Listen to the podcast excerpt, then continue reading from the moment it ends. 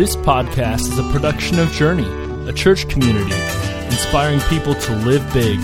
For more information, please visit cincyjourney.org.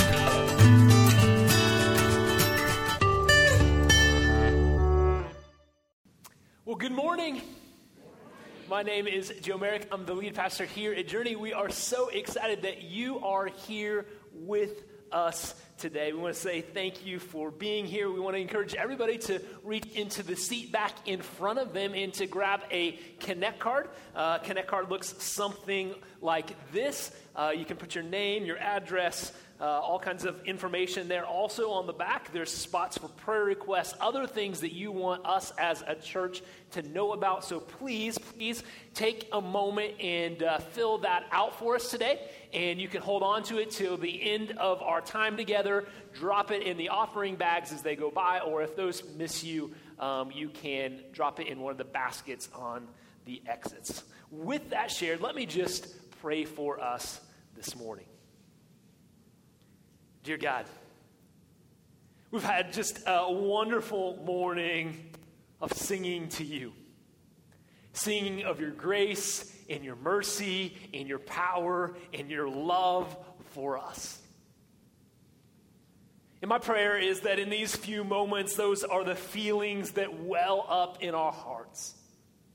That you do what you can do, what only you can do, and that is you work here in this moment opening up these scriptures to us and teaching us what you have to say, and teaching us what we're going to do about it. In your name we pray. Amen. Well, uh, welcome to week number four of our summer long teaching series entitled Outcasts.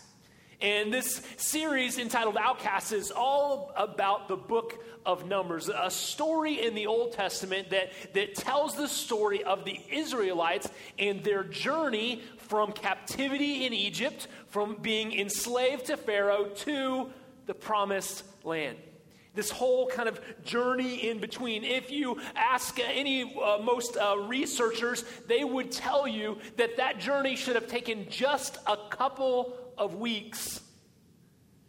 But the people of Israel, because they keep making some unfaithful choices, they keep turning the wrong way, they turn it into a 38 year journey.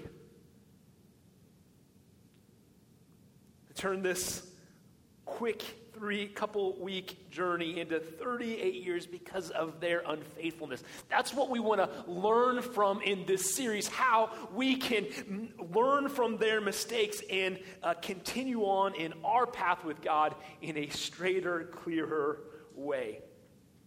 Before, though, I go any further into numbers, what I want to do is take just a moment and make sure that we all kind of understand where this story fits into the Bible. It's one of the things we like to do in the summer, make sure we kind of understand not just the little um, sections of Scripture, but we understand where it fits in the overarching story of Scripture. And so uh, the Bible starts out with Genesis telling us uh, kind of the story of creation. There's many other kind of pieces that happen, but really early on, there's this man named Abraham that gets identified. And Abraham gets identified because God's chosen him, and he says, You, uh, even though you don't have any children now, you're going to have a great number of descendants, and they're going to be blessed by me. I'm going to be in a special relationship with them. And that relationship is going to be an example to the world. People are going to look at that and say that this is how God wants to interact with us. So, kind of that story continues on. Uh, the people, uh, Abraham become called, gets called Israel there. That's where we get this idea of Israelites, and that's really the people of God throughout the Old Testament. There's uh, many uh, kind of things that happen in between, but uh, the people of Israel, they have a hard time living up to this standard of being God's chosen people. They continually make unfaithful choices and it gets them in trouble. One of the places they get in trouble in the Bible is in Egypt. They're there in Egypt and they're actually doing really well. They're multiplying, they're growing wealthy, but they actually get so big that the uh, Egyptian Pharaoh of the day gets concerned about them. He says, These people, they're going to take us over if we don't do something about it. So he enslaves the people of Israel. He does everything he can to just make their lives miserable. He makes them build all these buildings, but he takes away all the resources to do it. He even goes as far as killing the firstborn sons so they don't grow in number. Israel calls out to God ask for deliverance. And God sends a man named Moses, and through some miracles, uh, God delivers Israel from the hands of the Pharaoh, uh, gets them out of Egypt without a battle.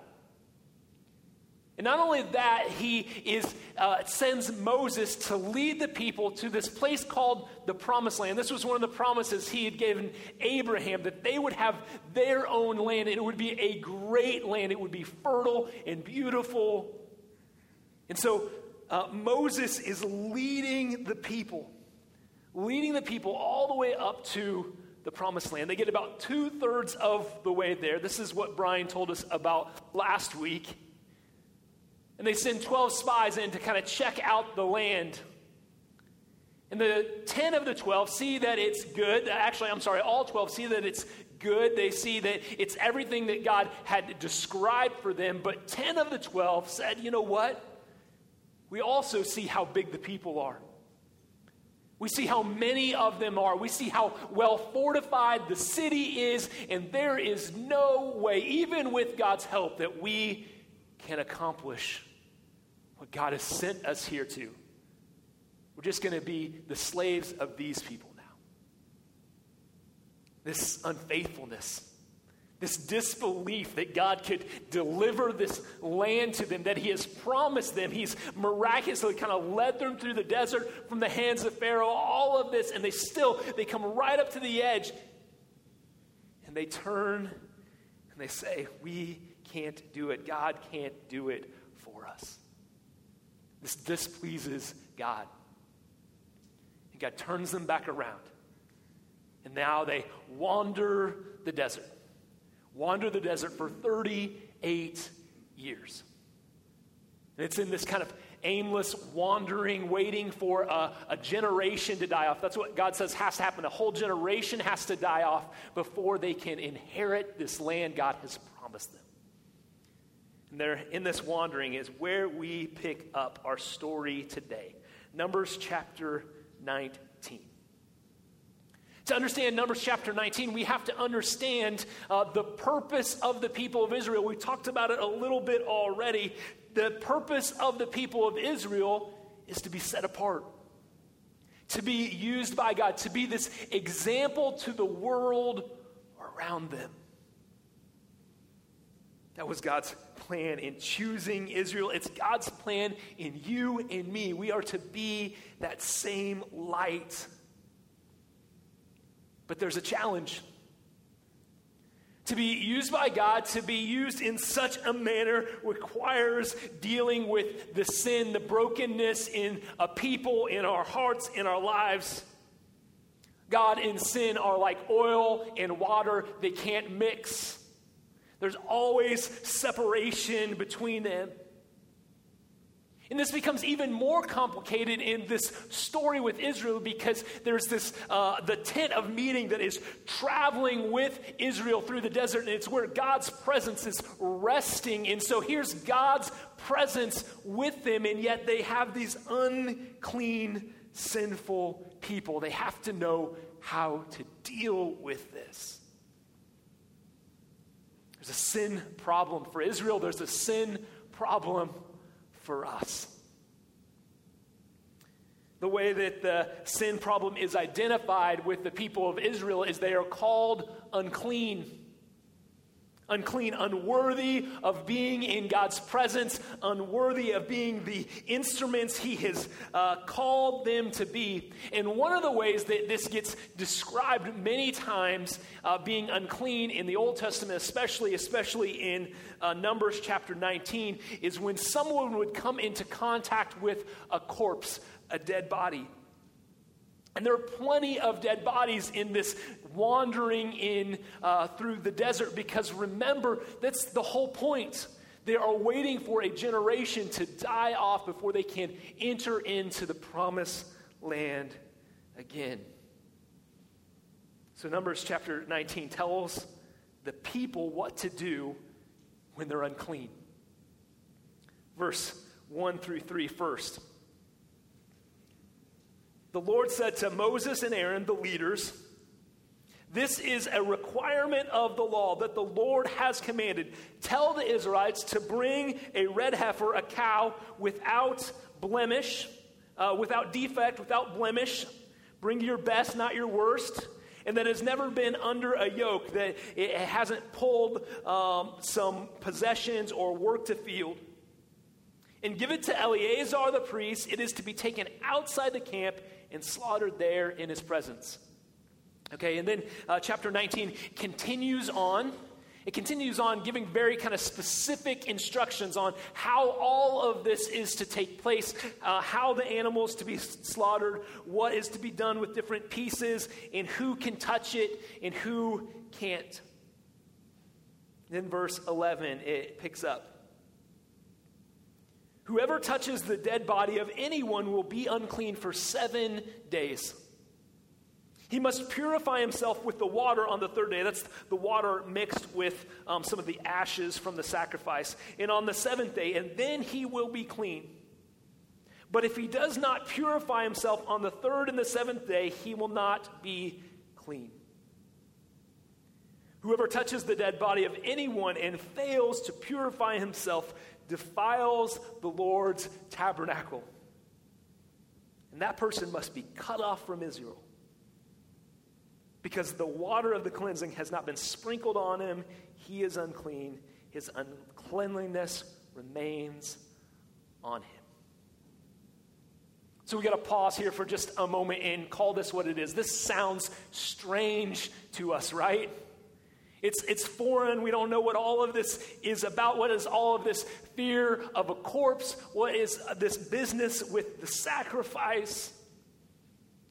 So let me just pause here and try and answer a couple of those questions and then zoom out and kind of make some uh, connections between this text and our life. First thing, why is contact with uh, uh, death such a big deal for, for Israel? And here's the answer the Lord is the God of life. The God of life. And those who would be near him, they re- must reflect that life back to him. The Lord of life and death, they don't peaceably coexist. 1 Corinthians 15 talks about this. Verse 22 For as in Adam all die, so in Christ all may be made alive. Then verse 25 and 26 For he must reign until he has put all his enemies under his feet. That's Jesus. The last enemy to be destroyed is death. That's why in ancient Israel there's so much concern over death in bodies. It's this, this reminder this reminder of our frailty, of our brokenness, Death is closely tied to sin for Israel. Why is this sacrifice needed? Several reasons here. First of which, it shows the cost of sin. Israel has to understand that their sin, even sins they think they get away with, have a cost. Somebody has to pay. Also displays God's mercy. Israel as this dirty, unclean people, these people that keep making unfaithful choices. And yet, God continually provides a way for them a way for them to interact with Him, a way for them to be used by Him. That's how deeply God desires a relationship with them. It's how deeply God desires a relationship with us.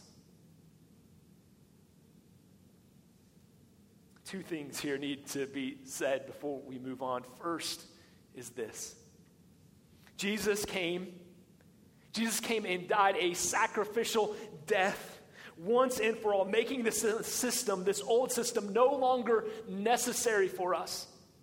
But the second thing that we need to understand is we still have things to learn. We still have things to learn even from this.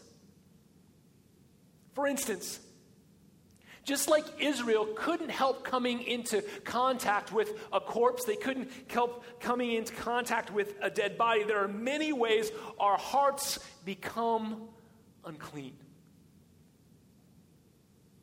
Many ways we work through the world and we, uh, we pick up this uncleanliness. Let's zoom out for a moment zoom out and try and make a connection between these passages from Numbers 19 and our lives today. The issue here is spiritual dirt. They're unclean. That's what they call it, right? Spiritual dirt. They had it then, we have it now. Whether it's a grumbling heart, whether it's a life that's driven by greed, or maybe it's just a, personality that looks at every relationship in your life and asks the question, What can I get from this? rather than what can I give? Whatever it is, and whether it was then or now, it's dirt that contaminates our heart.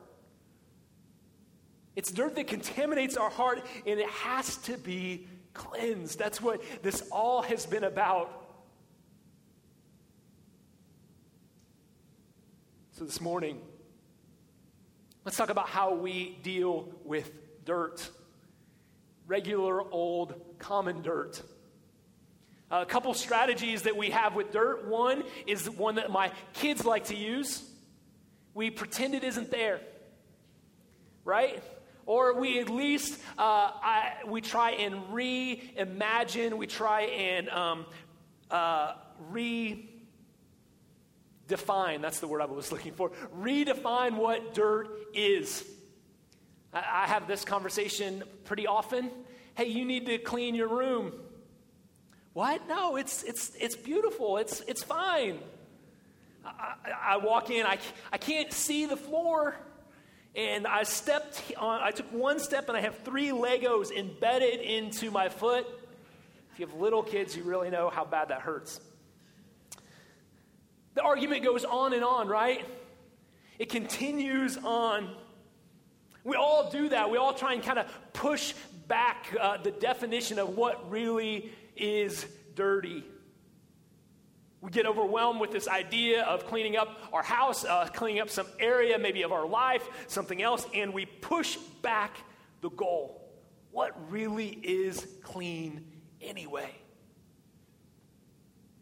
How many dust bunnies do I have to see on the floor before it really has to be swept? How many times can I wear these jeans before people really know? List goes on and on. We try and redefine what dirt is, what dirty is. Second strategy we oftentimes use is we try and control the contamination, the sources of contamination. We, we limit things. I do this in my office. Uh, maybe you do as well. I have a single coffee cup and I fill it up day after day after day because I don't want multiple coffee, coffee cups that I have to kind of worry about where they are and are they clean or not. I have just one. So we try and control the sources of contamination. Many times, uh, that's how we deal with regular dirt, and many times we try and apply those same strategies to the spiritual dirt in our lives try and redefine the nature of sin.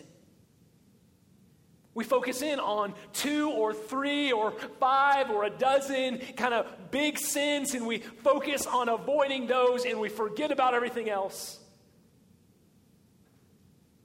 Or we become like Pharisees in Jesus' day, make following God all about these external things that people can see around us. As long as people think that I've got it together, I probably do. We ignore what's going on in our heart. We think that we can manage our obedience. We think we can manage our obedience to God through loopholes and exceptions. Or we try and achieve cleanliness by limiting sources of contamination. We circle up into little uh, cliques of those who have it right, those who have it figured out, religious insiders, and we try not to let the world soil us. But these strategies, they don't work. We simply can't manage our manage away our sin problem. We can't manage away our sin problem even though we try so often.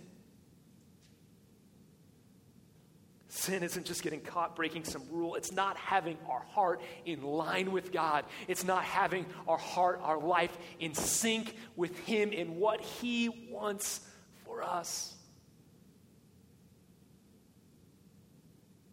That's the spiritual dirt issue that Israel faced. It's the issue we face. All of this points to the fact that we are deeply sinful people. We need comprehensive and regular cleansing. That's what Numbers chapter 19 is about.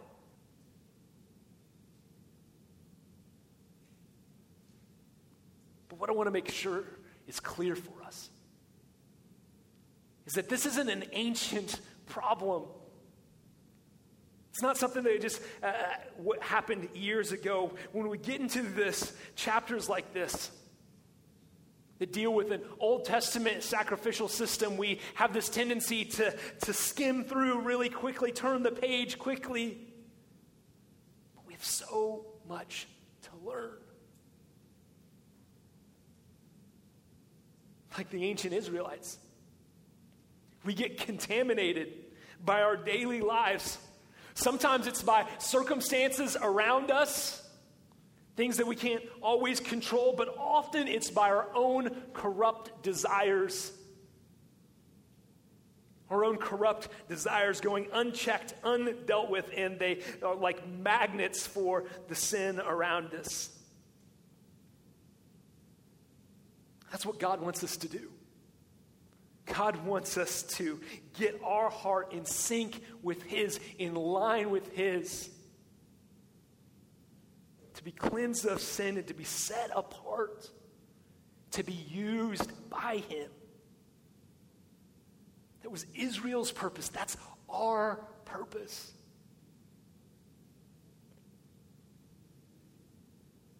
To accomplish this to be used by God? The answer isn't simply to try harder, to turn over some new moral leaf, to start anew, do better.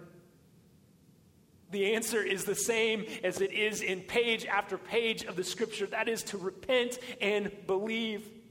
To name and identify these broken areas of our life, these areas where uh, sin comes in, to name it and believe. God is faithful when we are unfaithful. Believe that He is faithful to do what He said He would do in His scripture, and that is forgive us. Forgive us for our sins when we call out to Him. All of this takes place because just like Israel, God wants to use us. He wants to use our life for His purposes. And that can be intimidating for us. Can be intimidating for us. We can look at our life and we can say, It seems like I barely am getting through the day, like I'm just kind of fumbling around. How can God want to use me? I want to just stop us there. Because I want to make sure that everybody in this room hears that when God looks at your life, that's not what he sees. He doesn't see fumbling and bumbling. He doesn't see uh, uh, unsureness and unfaithfulness. He sees all that you could be. All that He wants to do in your life, in your family, in your places of work, in your community.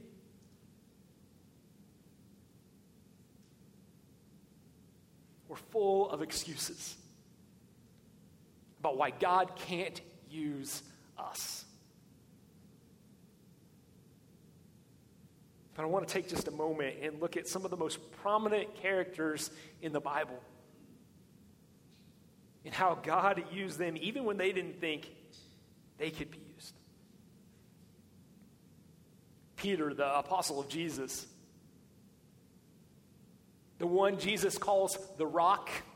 It's a good thing for Jesus to call you. Is also told by Jesus, you know what? On the, biggest day in human history, you're going to fumble the ball. You're going to deny even knowing me three times. That's exactly what happens. Peter so devastated by his denial uh, after uh, we find him in the scriptures, after the resurrection, out on a boat. He went back to what his life was like before. He was a fisherman before, and he's just, he goes back right to it. He's assuming God can no longer use him. He's disqualified. We find him looking at an empty net of fish. Then he sees Jesus on the shore. He sees Jesus on the shore waiting to tell him, I still choose you. I can still use you. We have Paul, the great church planter, who wrote so much of the New Testament, who planted so many churches, begins his life or, or spends a, a great portion of his life thinking it is his mission to squash every Christian in his midst. He was the enemy of the faithful for so long, but God turns his heart around. We have Moses the leader of Israel through the desert that we've been talking about. Starts his life out in uh, the Pharaoh's house, an adopted son of one of his daughters. He goes out and he's trying to defend the people of Israel, and he kills an Egyptian, and he runs off and he hides. And he's sure God could never use him. Then he sees a burning bush. And God calls to him to go back to Egypt and to free his people. And that's what he does. And the list goes on and on. And what we find again and again is God has this crazy way of using people in ways they never thought possible. Even when we have nothing to offer, God still chooses us. What I want every person to hear today is that God chooses you. God chooses you and you and you. God chooses me. He wants to use us to impact our family and our workplace and our community. And he wants to do it through us. Despite whatever uh, excuses pop into our mind. Despite how unprepared we think that we are, those thoughts don't even cross his mind. Because God actually prefers using our weakness because it shows his strength. Today, that's what I want to close our time with, just praying about. As Daniel comes forward, would you just pray with me? God, we have this story in Scripture of a people who are chosen to be used by you. They're supposed to be this special example to all those around them, and they fumble it. They make unfaithful choices, they mess things up. God, we know something about that.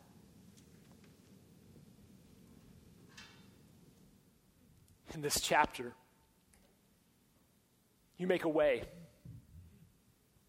for them still to be used by you. And when we read it, it looks a little strange to our modern eyes. But God, we know that you make a way for us to be used by you. Even when we feel unqualified, even when we feel like we've messed parts of our life up so badly, there's no way that you could ever want anything really to do with us. Certainly not to use our life to impact somebody else's. But the Bible is full of people who thought just that. And then God got a hold of their heart and He used them in a mighty, mighty way. My prayer for me my prayer for everybody in this room today, God, is that we believe. That we believe that even when we see our disqualifications, even when we see the parts of life that we have messed up, even when we see all the ways that we're not ready yet, that we also see what you see. And that is somebody you are desperate to use impact a family member, to share some grace and love with a person at work, to be an example of faithfulness to a neighbor, whatever it is, God, my prayer is that seed gets planted deep within us. Because all of this that's happening in, in uh, ancient Israel in this time is that so these people can be who they're supposed to be. And that is people who are used by you. God, help us to be the same. Help us to be people who are used by you. In your name we pray.